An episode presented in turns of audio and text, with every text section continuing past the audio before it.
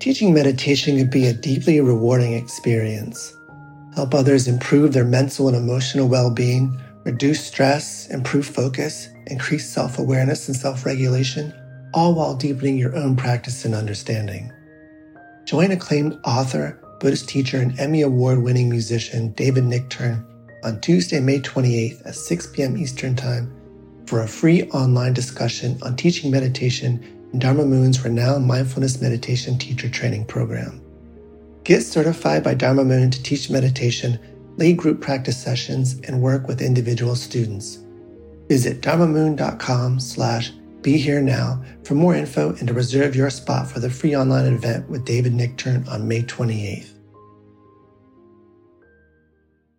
I'm Rachel, the creative director for Ram Dass's Love Serve Remember Foundation, and I'd like to welcome you to our Inner Academy, a virtual Dharma hall where our family of wisdom teachers will help you navigate your daily life by bringing ancient wisdom into a modern context.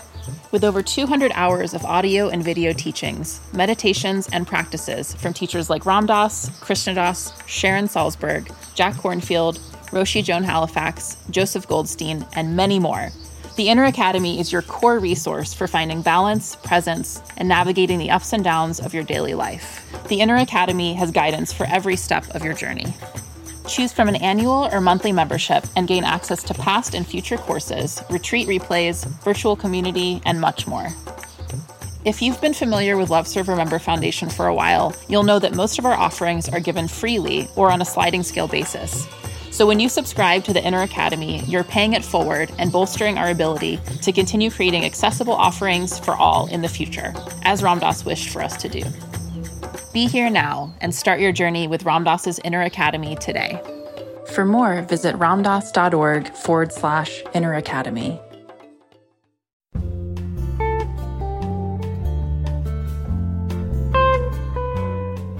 Welcome to Dale Borglum's Healing at the Edge. We are very happy to share with you Dale's profound insight and open heart. Please go to BeHereNowNetwork.com slash Dale to support this podcast. A lot of what's going on now for almost everybody is feelings of separation. In one way, one could say that a lot of spiritual work is about transmuting feelings of separation to feelings of connectedness.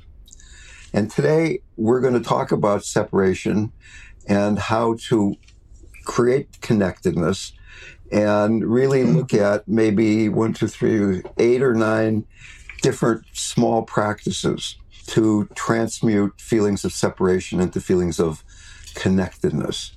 I often look at grief in a much more general way than is the common definition of grief. I think most people think of grief as I'm feeling sad and upset because someone died or a relationship ended or one of my identities fell away. My sense of it is that grief is really all of the negative emotions that we get caught in in response to feeling separate. So that grief is not only sadness, it's anger, it's fear, it's confusion, it's anxiety. We might not think of it as grief, but it is what is arising almost always unconsciously out of a sense of feeling separate, feeling separate from ourselves, feeling separate from the people around us, and feeling separate from God. When I even think about politics, it really seems clear to me that what is going on is that there's an increasing tribalness here in America, that people are feeling connected to people in their tribe, but feeling increasingly separate from people, people in the other tribe. Truly, until we don't feel separate from anything, we are going to be suffering because in reality, we aren't separate. In reality, we are connected and even more uh, truthfully, more deeply, we're one with all reality. It's so that not to deny that I have a body that's in California and Fairfax and that you guys have bodies that are all over the place. you know what I mean. that aren't in Fairfax. okay. That people are physically separate, people are emotionally separate, but there is a level of reality where we are connected, where we are actually one consciousness. And that the more we can tune into that second level of reality, it allows this first reality to not create suffering. So that, for instance, when, when Donald Trump was diagnosed, I thought, well, he might die. I mean, he's, he's obese. He's 74 years old. He lives on junk food. He, I forget how many Diet Cokes and Big Macs he eats every day, but it's, it's a large number there. But the more I began to think about it, that if he died, it might not be a good thing. He'd become a martyr. If he died, it might really create such a backlash in a way that it would be better if he if he stayed alive. And it reminded me of that Chinese story that we'll only talk about the beginning of it, but there's the Chinese farmer who a wild horse comes onto his property and he captures it and his, his fellow farmers, his neighbors say, Oh, you're so lucky. You, you've got a horse now. And he said, Oh, we'll see. And then his son gets on the horse and rides the horse and falls off and breaks his leg because the horse is pretty wild. And everybody says, Oh, you're so unlucky. And he says, Oh, we'll see. And then a war breaks out and the army comes through his little village and is cons- conscripting all the able-bodied young men, and but his son is not able-bodied, so they don't take his son. And everybody says, "Oh, you're so lucky," and he says, "Oh, we'll see." And but the story goes on for about 20 minutes of back and forth, back and forth. Things are happening. When we jump in and say, "Here's the way it is. This is good. This is bad," uh, we're the, the good is separate from the bad. We're really, really then open to being caught in these feelings of separateness. In a way, what we're talking about here, in a very non morbid way, is conscious grief work. Can we begin to make conscious all of the ways that we're feeling separate? The background anxiety, the background grief, not to mention the more obvious ways we're getting angry and frustrated.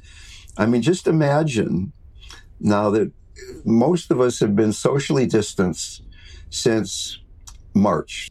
Not being able to hug your friends, not be able to, in a very relaxed way, say, oh, let's just go out and eat or do the things that we're so used to doing. That the, this life that's creating separation in order to stay alive, to, to not get sick, is going to continue on and on and on.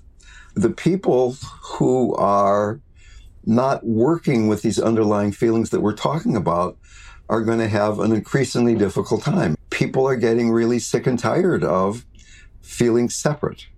So, is there a way that we can be physically distanced but not feel separate? Is there a way that right now, in this virtual room, we can feel so connected that it feeds us for the rest of the day? Is there a way that we can go into our hearts, into our bodies, into our minds that even though we're not physically intimate, we're emotionally, mentally, energetically intimate. The basic source of separation, of course, is fear. And when a small child is born, the small child is initially feeling a wholeness. There's a symbiotic relationship with the mother. There's there's no separation. And at one point a few years ago, I was brought to the bedside of a baby who had a horribly gone wrong birth where the baby was oxygen deprived for so long that it uh, only had brainstem activity. It couldn't think, it couldn't swallow, it couldn't see, it, it couldn't hear. There was some slight response to touch. But other than that, the baby was disconnected from reality. And the the notion was that I was there to help the baby die, which of course was completely ridiculous. But what my job was, was to help the parents survive. They were older parents. They didn't have any other children. They thought this was their only chance to have a child. They did eventually have another child a few years later, but my job was to help this marriage survive if I could. But when I would go to that home, the first thing I would do, I would go to baby Bryce. I would pick him up and I would hold him and I would go into bliss because he was not separate. he was he he was not becoming socialized. He was not being pulled into the world by all the things he was seeing and and reacting to. He was just like floating in consciousness. Of course, he had the he had the advantage that he was on this retreat, if you will. He was he had no distraction. he, he was just pure consciousness. We have a lot of distractions. All the things that I've been mentioning, politics and coronavirus and financial insecurity for many people. And somebody I've been living with had to move out in the last couple weeks. He he he lost his job. He was he was living paycheck to paycheck. A guy I've been living with for six years is gone. He's homeless. Uh, boom, just like that. He came in and said, "I have to move out in five days. I don't have any money." And obviously, he's not the only one. We get addicted to fear. And the reason we're addicted to fear is because the addiction, the way we're reacting to it, is preferable to feeling the fear itself the the key here to going beyond fear is to be able to feel it. Not the trigger not what we're afraid of not the coronavirus not the president not the bank account but what does it actually feel like right now to be in this world? In english we say i am afraid. In spanish we say yo tengo miedo i have fear. And in Tibetan, we say fear is here. So just in the way we English speakers relate to our, think about, speak our emotions, it's so much more difficult not to get caught in them. Just imagine the difference between I am afraid and fear is here. And I think that if we don't have some fear about what's going to happen to this country and what's going on right now and what's happening to the planet, that we're, we're, we're really not paying attention. This, this notion of really working on converting feelings of separation and the fear that arrives from feeling separate into feelings of connectedness is a very important practice right now. Can we, instead of being relating to all the triggers out there, begin to feel the sensations of what it is that's going on, and particularly to feel the deeper sensation, not just the slight anxiety on the on the top, floating on the top of the ocean, if you will, but what's going on deep down in there, at times plunging into that place that we keep bouncing off of like touching a hot stove. You immediately pull your finger back. Can we can we begin to train ourselves to just occasionally bear what it feels like to be afraid, to be in a body that's separate, to be in a body that's not, not touching too many other bodies anymore. So my guru said a couple of things. He said, I'm always in communion with you. And he said, the only thing that, that's important is how much you love God. In other words, the only thing that's important is how much you stay in contact with God. Those are two very powerful statements that God is always not only available, but in contact. It's not, it, it's not even something that we have to contact. It's just remember that the connection is always there and that that really is the only important thing. It's the most, not the only, it's the most important thing. If we can keep coming back to that, then all the other stuff is going to take care of itself. So before I begin to go, I, I have, let's see, one, two, three, four, five, six. I've got seven different short exercises to create a feeling of connectedness that I would like to go through. But before we do that, I just like to open this up to some discussion about how you're feeling disconnected, how you're working with that, how you're trying to create connection in your life uh, with other people. I think particularly it's useful to look at how you get disconnected from yourself. Uh, which is kind of the same thing as being disconnected from God. So, who would like to who would like to have some discussion here about what we're talking about? How would like to start it off?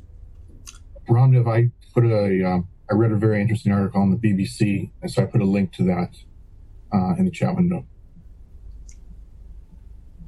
so, what did the article say? It says, oh, it's, it's, it titles Why I'm Not Alone in Missing Hugs During the Pandemic. They did a study in England about the psychological effects of not being able to touch other human beings and how that affects people, society. It, it, they did a study in the last few months. It's interesting. And how does it affect people? Not so well. Okay. At the same time, I know people who have done three year, three month, three day retreats where they have not met another person except their teacher occasionally for three years, three months, and three days. I've met people who have been in solitary confinement in prisons who haven't seen or touched another person for months at a time who come out of the process in a radiant fashion. So I would I would really suggest that John's article is probably statistically very accurate that for many people being deprived of connection physical connection is psychologically harmful. Uh, a friend of mine, Bo Lozoff, right about the time I started the the the dying project with Stephen Levine and Ram Dass started the prison ashram project. And what Bo said to prisoners was, look at you guys are locked up in a cell, you're fed, you're, you have a schedule every day. It's a lot like being in an ashram or a monastery, except you haven't chosen to be there, just like we haven't chosen to be in the middle of a pandemic. So if you're busy being frustrated and resisting what you're going through, this is going to be very difficult for you psychologically. But can you make internally the shift that, okay, this is the situation. I'm going to use this. I'm going to turn this into my ashram. And that's what I'm saying to people who are dying. You're stuck in a body that you don't want to be in. You'd like to be in a body that doesn't have cancer. You'd like to be in a body that doesn't have ALS but you are. And you can lie in that bed and be frustrated and compare who you are with who you used to be and be really uh, very discouraged that you're not who you used to be, that you can't run around and eat the things and have the energy that you used to have. Or you can say, okay, some of these abilities are falling away, but what remains? Who am I in this ashram of a dying body, if you will. So, uh, the, kind of what we're saying here is that John's article is the point of it that statistically this is really difficult. And what we're trying to do is be the outliers here. We're trying to find attitudes and practices so that this is not a psychologically challenging time, but it is a time of awakening. I was I went on a hike last Sunday, which is one of the one good days we had here in the Bay Area. There was good air on on Sunday with a friend of mine that I used to teach with, and I asked her how she was doing, and she said, "I've never felt better in my life. It's like I'm on retreat. I'm meditating all the time. I." Uh, my life is really uh, coming into a very deep balance that it's never been in before. She's not getting in bad relationships with men. She's she's not running around trying to be entertained. She's plunging inside. Before we go on to the next person, what I thought I'd like to do is interject grounding. If you remember, is the exact energetic antidote to fear. Uh, even though I've been meditating for 45 years. I'm being a six on the Enneagram, have a fear based personality type. And again and again, I have to practice this dropping down, being grounded, particularly, particularly in the midst of all this super interesting news. There's so much to be fascinated by. To keep dropping down into the root chakra, I find extremely useful for me. And I think uh, in talking to people pretty much for everybody because basically almost everybody in the first year of life did not have this this perfectly supportive environment that something about your life, your mother, uh, there were times where you were sick or your mother was busy or there was an accident or your mother had her own issues, that there were things going on where the world does not seem like an entirely safe place, that there is a uh, fear based, to some extent, fear based relationship to external reality. So, what I'd like to suggest as we're talking now can you at the same time be doing this grounding exercise? And there are all, all different kinds of ways of being grounded. Certainly walking outside, which we in the Bay Area have a hard time doing lately because of the smoke, which is really making things doubly difficult. Not only is all this other stuff happening, but you can, you can barely go outside. Can you, as you're breathing out, just imagine that you're pushing out through the base of your torso as you're breathing out, just dropping down into the earth, the earth that supports and nourishes, not the earth of dirt and rocks and worms. As I'm talking right now, can I be inhabiting the root energetically of my torso and letting the words come out of that rather than being up in my head and thinking about what I'm going to talk about next? Can I not be anxious about what I'm going to say or what's happening, but just trust this sense of earth, this sense of earth mother. I was mentioning before is what your what was your relationship with your mother, physical mother when you were born. And by extension, it is what is our relationship now with the mother. When Maharaji said, I'm always in communion with you, one could look at that as also the relationship with the divine mother. All of form, energy, matter, reality is the mother. And even though at times it's challenging, even though at times it's confusing, even though at times it's frightening and fascinating and all those other verbs, I guess those were adjectives, but whatever. that can we be experiencing this stuff from the standpoint of being grounded?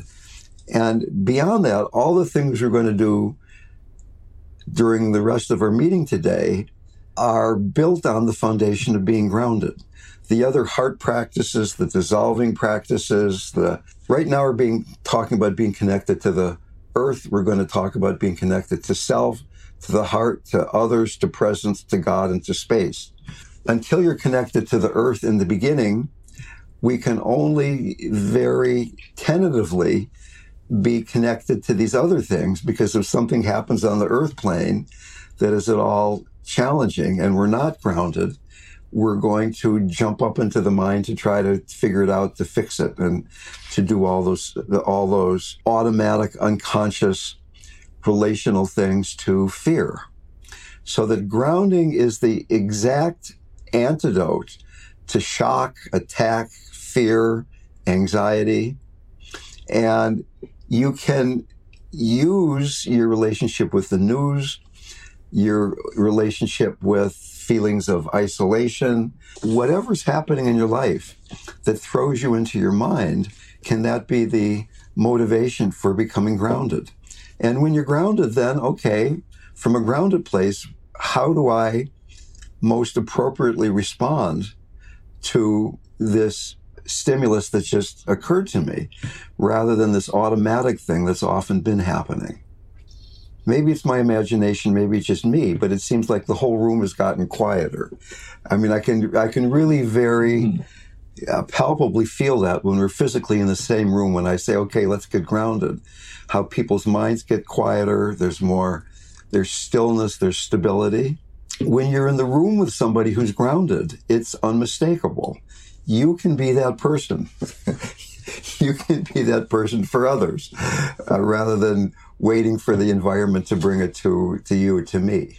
So who's the next person who wants to say something and say it from the standpoint of being grounded? Gary. And uh, the only drug I've had so far is a cup of tea today, but that's another matter. Uh, I see it no, too. it, it Rob, huh? I see it too. The stripes are moving. The stripes are moving.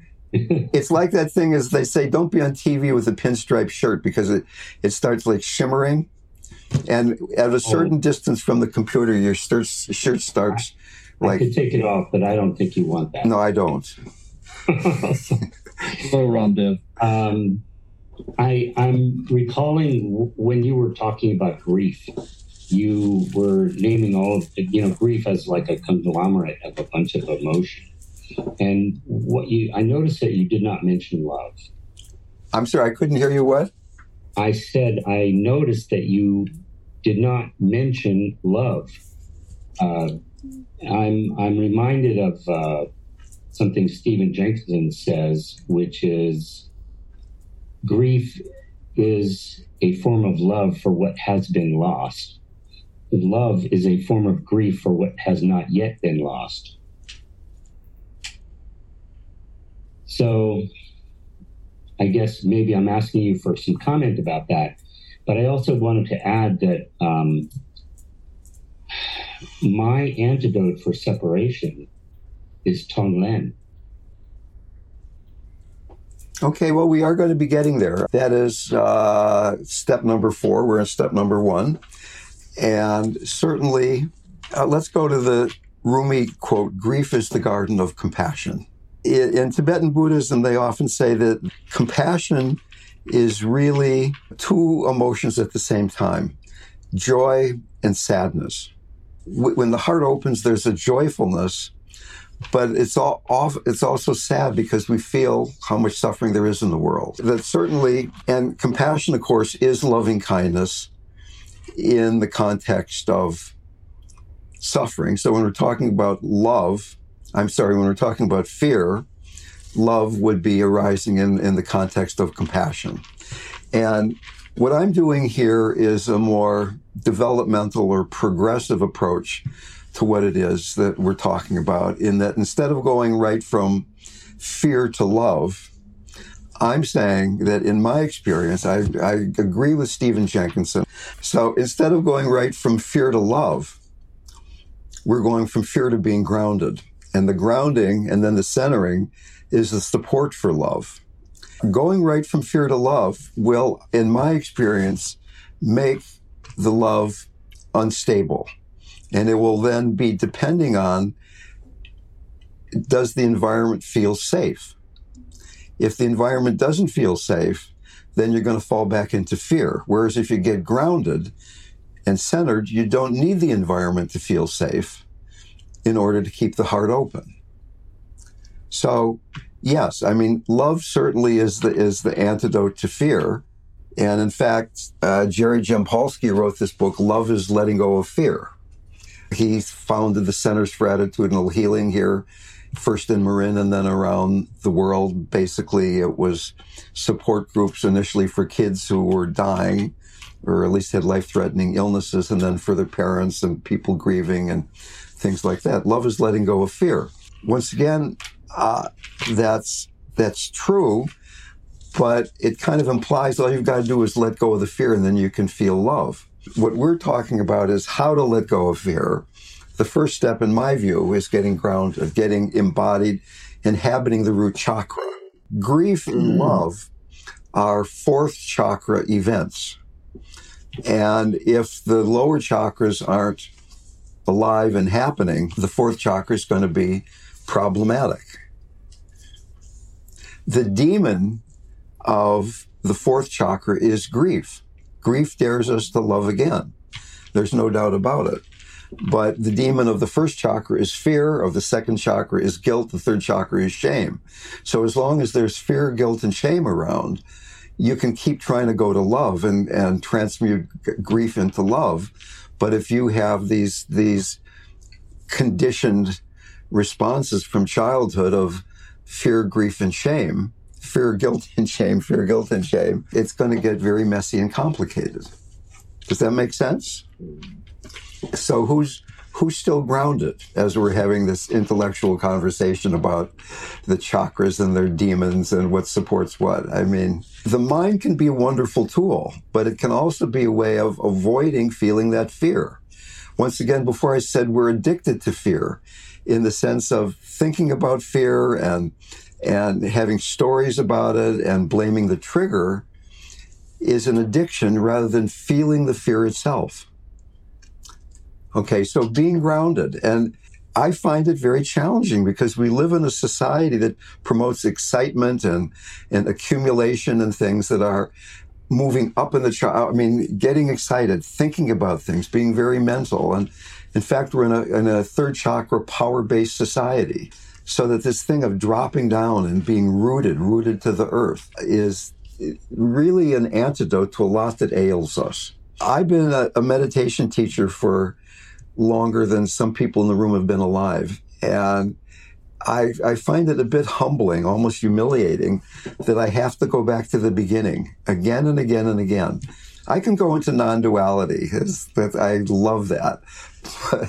But having to go back to the beginning and say, "Hey, I'm not very grounded right now. I'm thinking about it again. I'm lost in my mind." It's just drop down, drop down.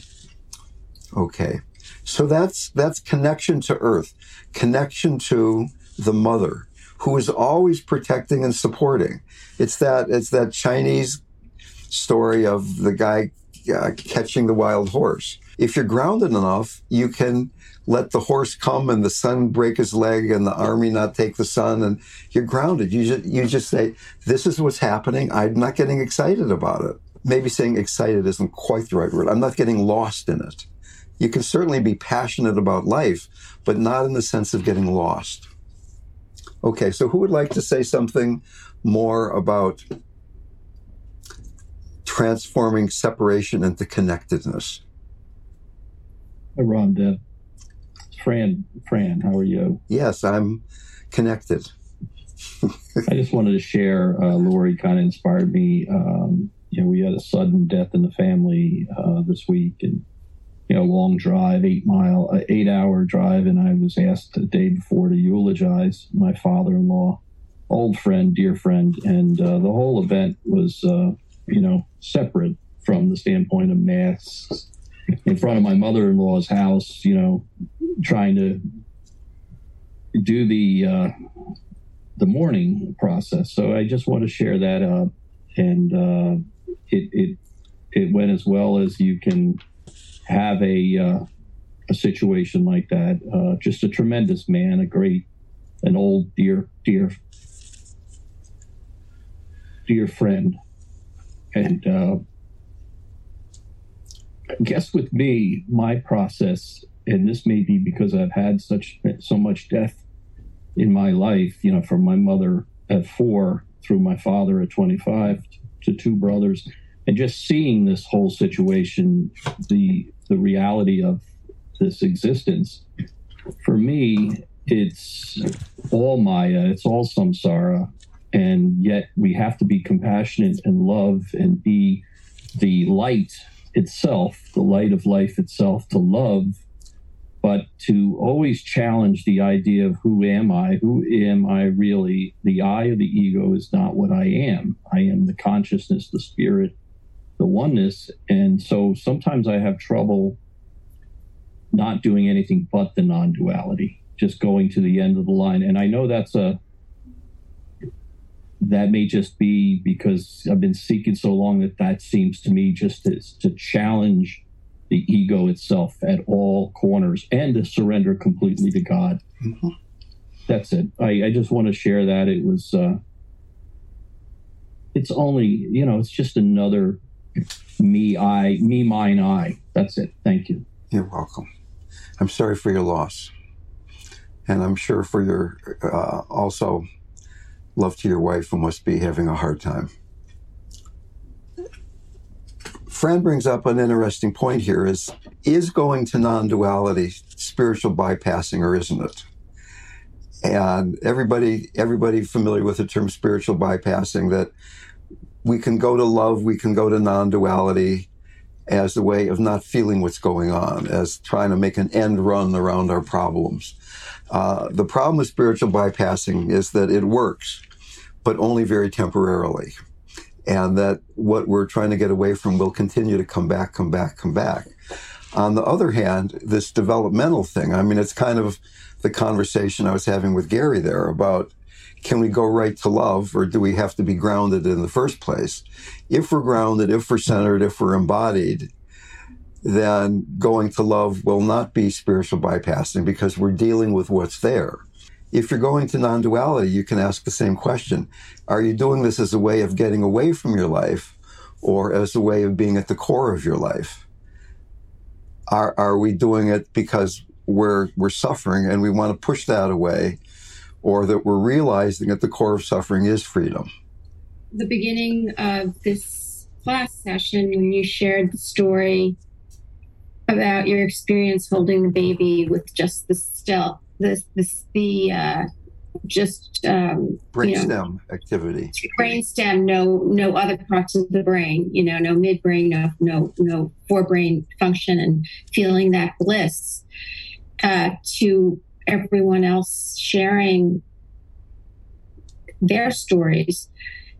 It, I felt, you know, really from the beginning of today, I felt my heart open But that immediately made me feel grounded. And then when you did the talked about grounding, I felt I was kind of there already um, just by really being with people and hearing their stories and in in in such authentic presence and their authentic presence uh, as well as mine, I guess. Um, so can you comment on that? Just the opening, uh, opening yourself to the other and their their experiences, their pain, their suffering, their their joy. To me, it felt like I was grounding in the present and in myself at that moment. Very good question. And as an extreme example, I went to India right out of graduate school. I met Maharaji, who was the embodiment of love. And I had these profoundly loving experiences with him. I could tell you all kinds of stories about going into bliss just being with this guy. And yet, I would then I'd come out of bliss and be really neurotic a few minutes later. I had not created the foundation to be able to stay there. You're a psychologist. You've been doing practices for decades. So that when stories uh, that you've been hearing open your heart, you're already grounded to a certain extent already. You don't have to go back and say, I've got to get grounded so I can open my heart. Uh, it's, it's, it's all there at the same time.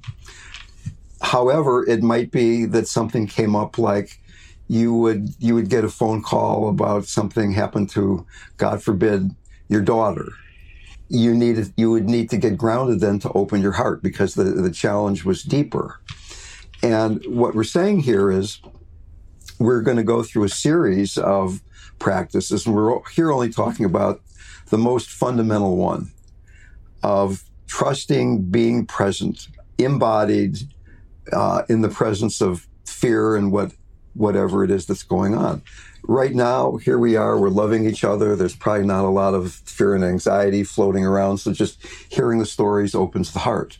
But there will be times when we do need to get grounded, when maybe later today you read something in the news or you uh, feel something in your body. Who knows what it is that yeah, I. You know what? That's exactly on point. I. That's totally true. It's exactly what you're saying. Um, you know, when I listen to the news, which can get to be a little addicting for me, I guess for a lot of us, but um, I have to ground by deta- detaching from it because it's addictive. And then I listen to music, I meditate, I I, I do whatever I need to I need to do to get grounded. Okay. That's true. So here's a piece of homework for you and anybody else who wants to do it.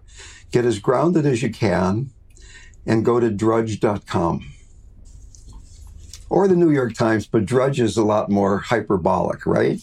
I mean, or real clear politics where they have the right wing and the left wing interspersed.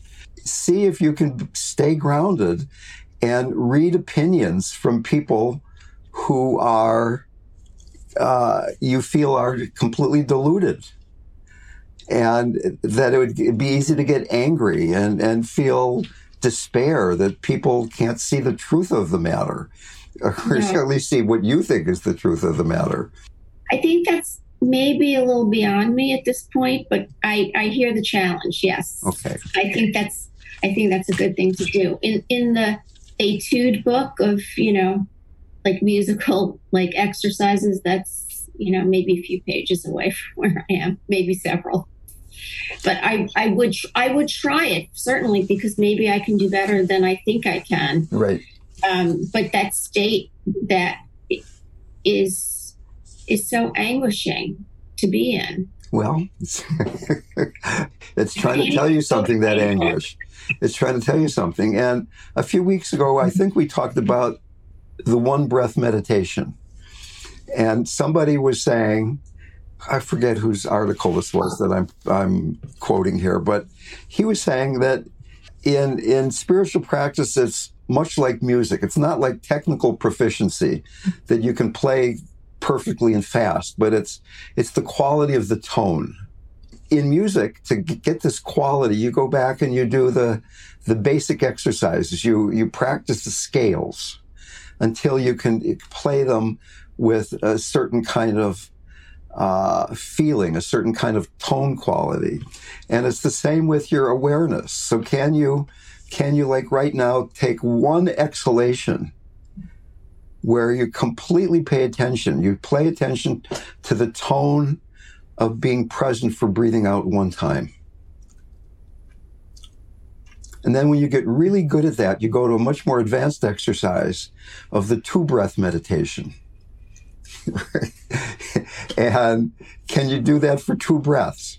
And we're, we're not going to go up to 20 breaths. We're maybe go up to three breaths, but just occasionally can you find the, the tone of your life by being for a very short amount of time being really grounded or really being cultivating the awareness to be with the, the quality of the exhalation, particularly the point at the very end of the exhalation when there's nobody breathing anymore, to be with that very fully and open heartedly. And then that then begins that begins to extend to the rest of what it is that's that's going on in life. That tone, that that that feeling tone. Oh. Uh, Rhonda Nicholas has a question. Thank you, uh, Dale, for this practice and for guiding us. Um, I wish I could be as grounded as most of the people who have spoken. I'm actually very angry and um, I'm acknowledging all of my feelings and emotions as they come and go. And um, the good thing is that I, I find moments of peace during the day. But if I were to list the things I'm going through, from having to give up our car, being unemployed and underemployed, from seeing our city, uh, Trump called our city a ghost town perhaps the most vibrant city in the world, New York City, is basically dead for now. Uh, to not being able to use my arms for eight weeks, being in pain for eight weeks. Um, so sometimes I feel like I'm a blender with rocks inside of me, blending rocks, and I get angry, and then I do meditation, and I let go, and I don't blame it on anybody, and I and on and on. But um, my question is would you be willing to talk and can you explain um, how this whole situation we're going through may relate to um, karma or can be talked from a karmic perspective because uh, being from Latin America and the Caribbean, we had endured some of the same things that this country has endured. And actually, this country sat most of on or all of the dictators in Latin America. We went through this. We were killed, we were silenced for decades. And I feel that now this is coming back here from a karmic perspective. Perhaps I'm wrong. I don't know. Do you have any insights? It might surprise you to hear me say that I, I try not to get too theoretical about things. Maybe I, I sound too theoretical most of the time anyway. The Buddha said that trying to understand karma is one of the four things that can unhinge the mind. And certainly there is a collective karma as well as an individual karma. Uh, the United States has done horrific things to Latin America for sure. Uh, to try to figure it out with the mind and and say, well, this is karmic retribution for what we've done to Central America, uh, can maybe bring some temporary mental respite from frustration.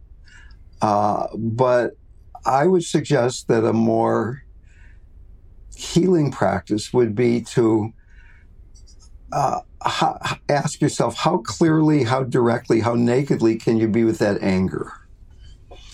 And anger is a difficult emotion because it arises so suddenly and quickly and it's so hot. But anger itself is as all emotions, they're not good or bad. It's it's a healing message. And if you really hear the anger, that almost always underneath it you'll you'll find that there's a, a, a deep sadness about something.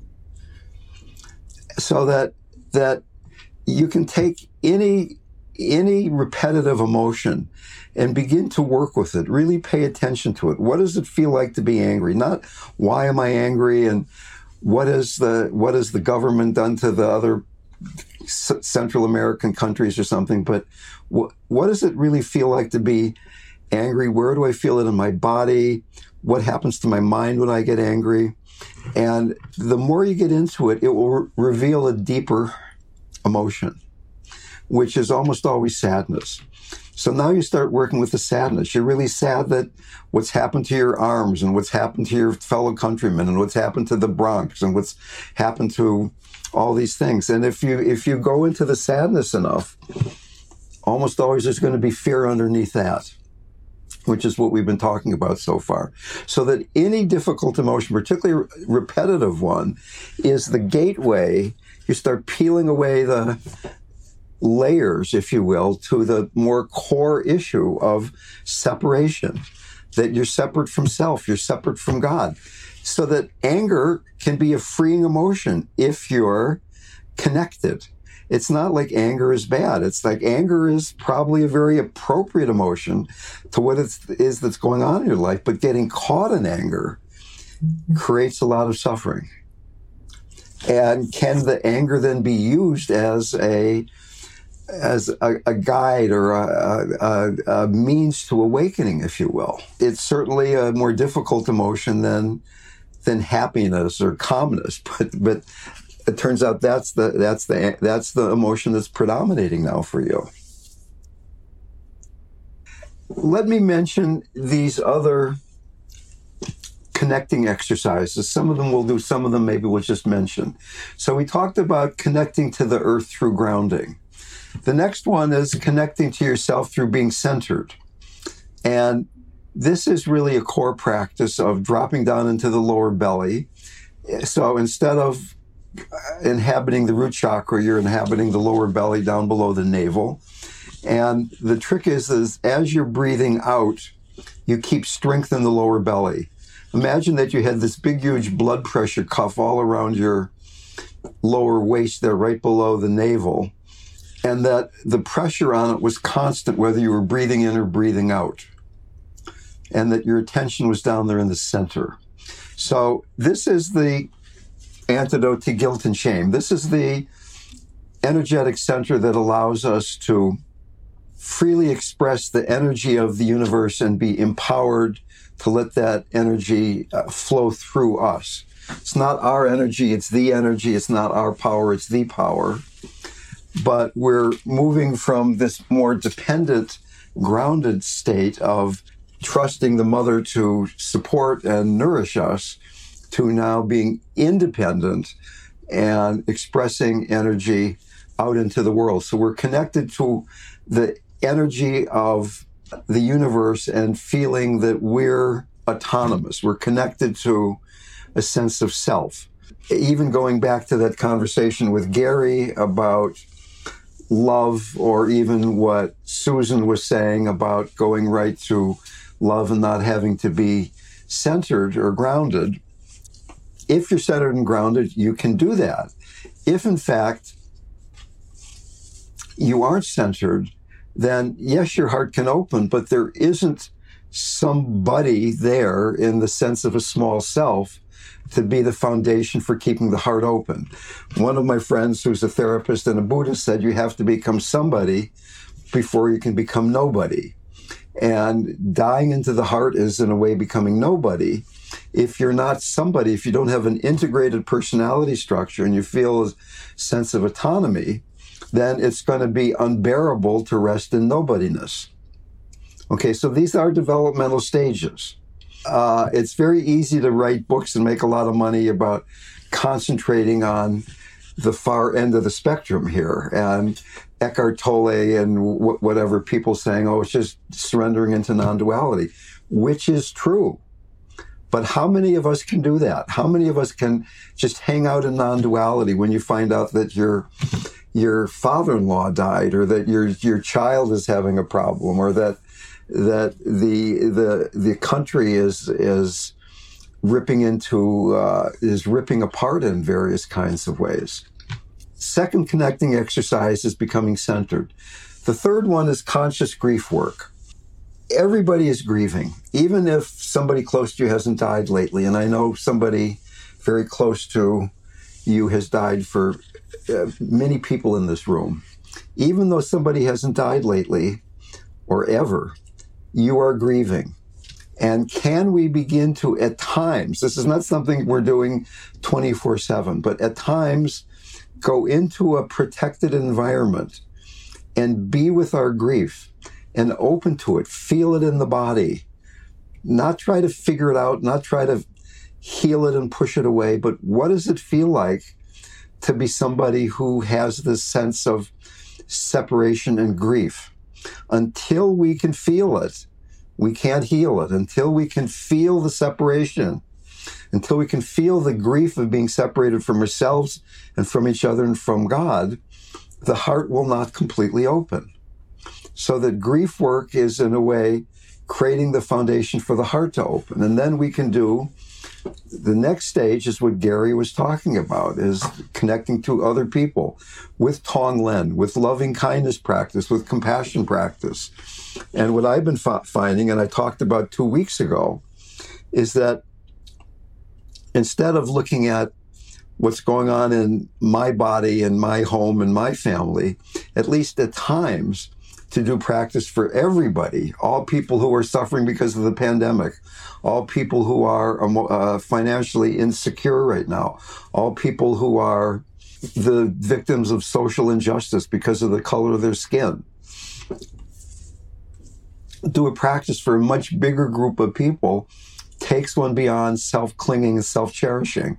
I mean, in a way, one of the fundamental points of Tonglen is that by breathing in the suffering of somebody else, we're cutting at the very root our own self cherishing.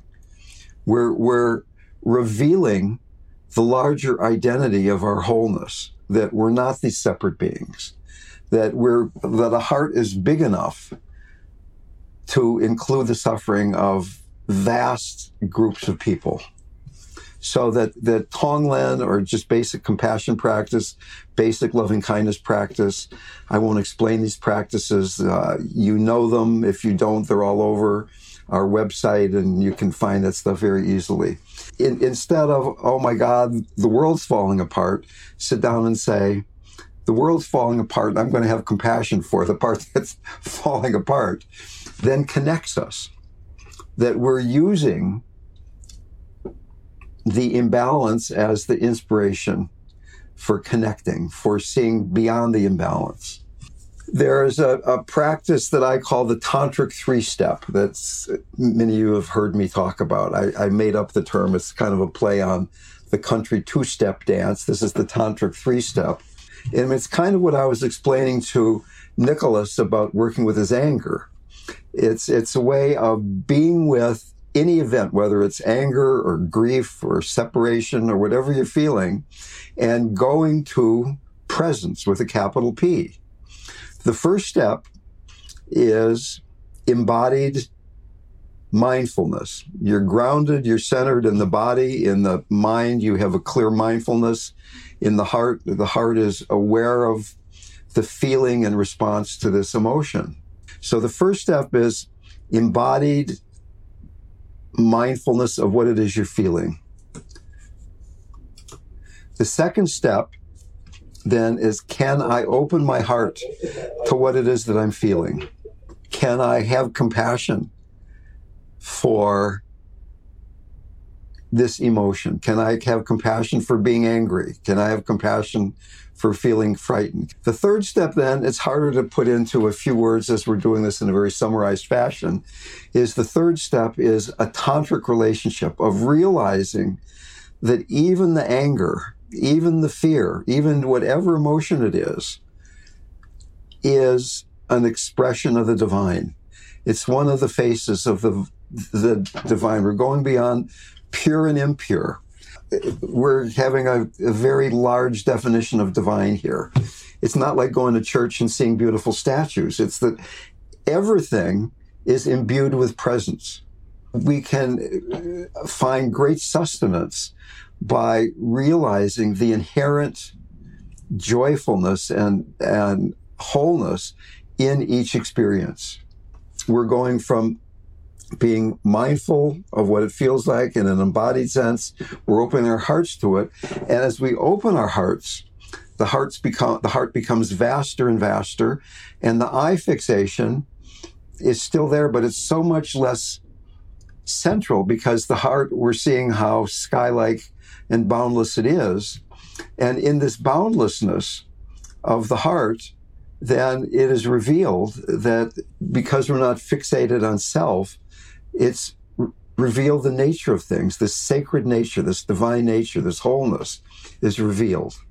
And this is the work of a lifetime. It's also a trajectory that can take three seconds. Like right now, you can look at it, you can feel an emotion. Maybe you're excited, maybe you're bored, maybe you're whatever is happening right now. What does it feel like right now in your body? Can you open your heart to this is my life right now? And this is the expression of presence. This is it. Boom. Just that quickly. Boom, boom, boom. And then can you rest in that sense that th- this is presence, even though all the traditions say we're enlightened already? It's only our assumptions that prevent us from realizing that. It's not, it's, there's nothing to find that isn't here right now. So that we're working with being in direct intimate relationship with these these notions these these conditionings that keep convincing the ego structure that we're not whole. And we're loving even that. And that then reveals that even this even this. So that's the tantric three step. Going beyond that we've talked about before guru yoga, uh, getting connected to God. Imagining God coming into your office, into your bedroom, whatever form appeals to you, sitting in front of you. What does it feel like to be there with the embodiment of wisdom and compassion and love? How remarkable is it? What is, are there chills in your body that, that you're actually with that purity, that wholeness, that beauty. Uh, and then you imagine that you're being purified by that. You're imagining that you're merging with that. Your body and God's body are the same substance. You merge into just this one body, and then finally, even that dissolves. But taking that a step further, which I think is very important in these days right now, is that we don't just work with the form of God that is so appealing to us. But you then do it with the Dark Mother. You do it with Kali. You do it with Shiva. You do it with the God that, that transforms, that has to do with death and cancer and suicide and power plays in politics and all of that stuff. The beloved can only be everything. Can we do guru yoga? Can we have this devotional relationship with the dark mother. I find that right now, my relationship with the dark is really alive. And without that, uh, it's so easy to see that this stuff is other than wholeness, other than the divine. Why don't I just mention the final practice? Uh, and that's a relationship with space. That's non duality. I, I created this meditation I call the two breath meditation. We've talked about it before, not for quite a while. Two breaths to emptiness, two breaths to spaciousness. First breath is up, down. The second breath is in, out. Up, down, in, out. So the first breath, you imagine you go up to the top of your head. You just imagine that you're getting straight, that God has got a hook on the top of your head. That's why those Brahmins have a hunk of hair on the top so God can pull them up to heaven. And that you're getting motivated. You're just getting in your body and you're feeling straight. You're feeling motivated for practice. And the first out breath is down. You drop down into your belly. You get centered in the way that we just did. A centering out breath. The second in breath is you breathe in, breathe into your heart, feeling love, compassion, devotion. And the second out breath, you breathe in infinitely, you breathe out infinitely in all directions, dissolving into spaciousness. And then you do this again, up, down, in, out. And after a few of these, you can let go of the first breath and just do the second breath, breathing into the heart, breathing out into boundless spaciousness in all directions with each exhalation. Dissolving into spaciousness. Okay, so we've had seven different one, two, three, four, five, seven different practices connecting to the earth by grounding, connecting to the self by centering, connecting to the heart through conscious grief work, connecting to other people through Tonglen, compassion, loving kindness practice, connecting to presence through the Tantric three step, connect, connecting to God through Guru Yoga, both the light and the dark form, and finally connecting to spaciousness.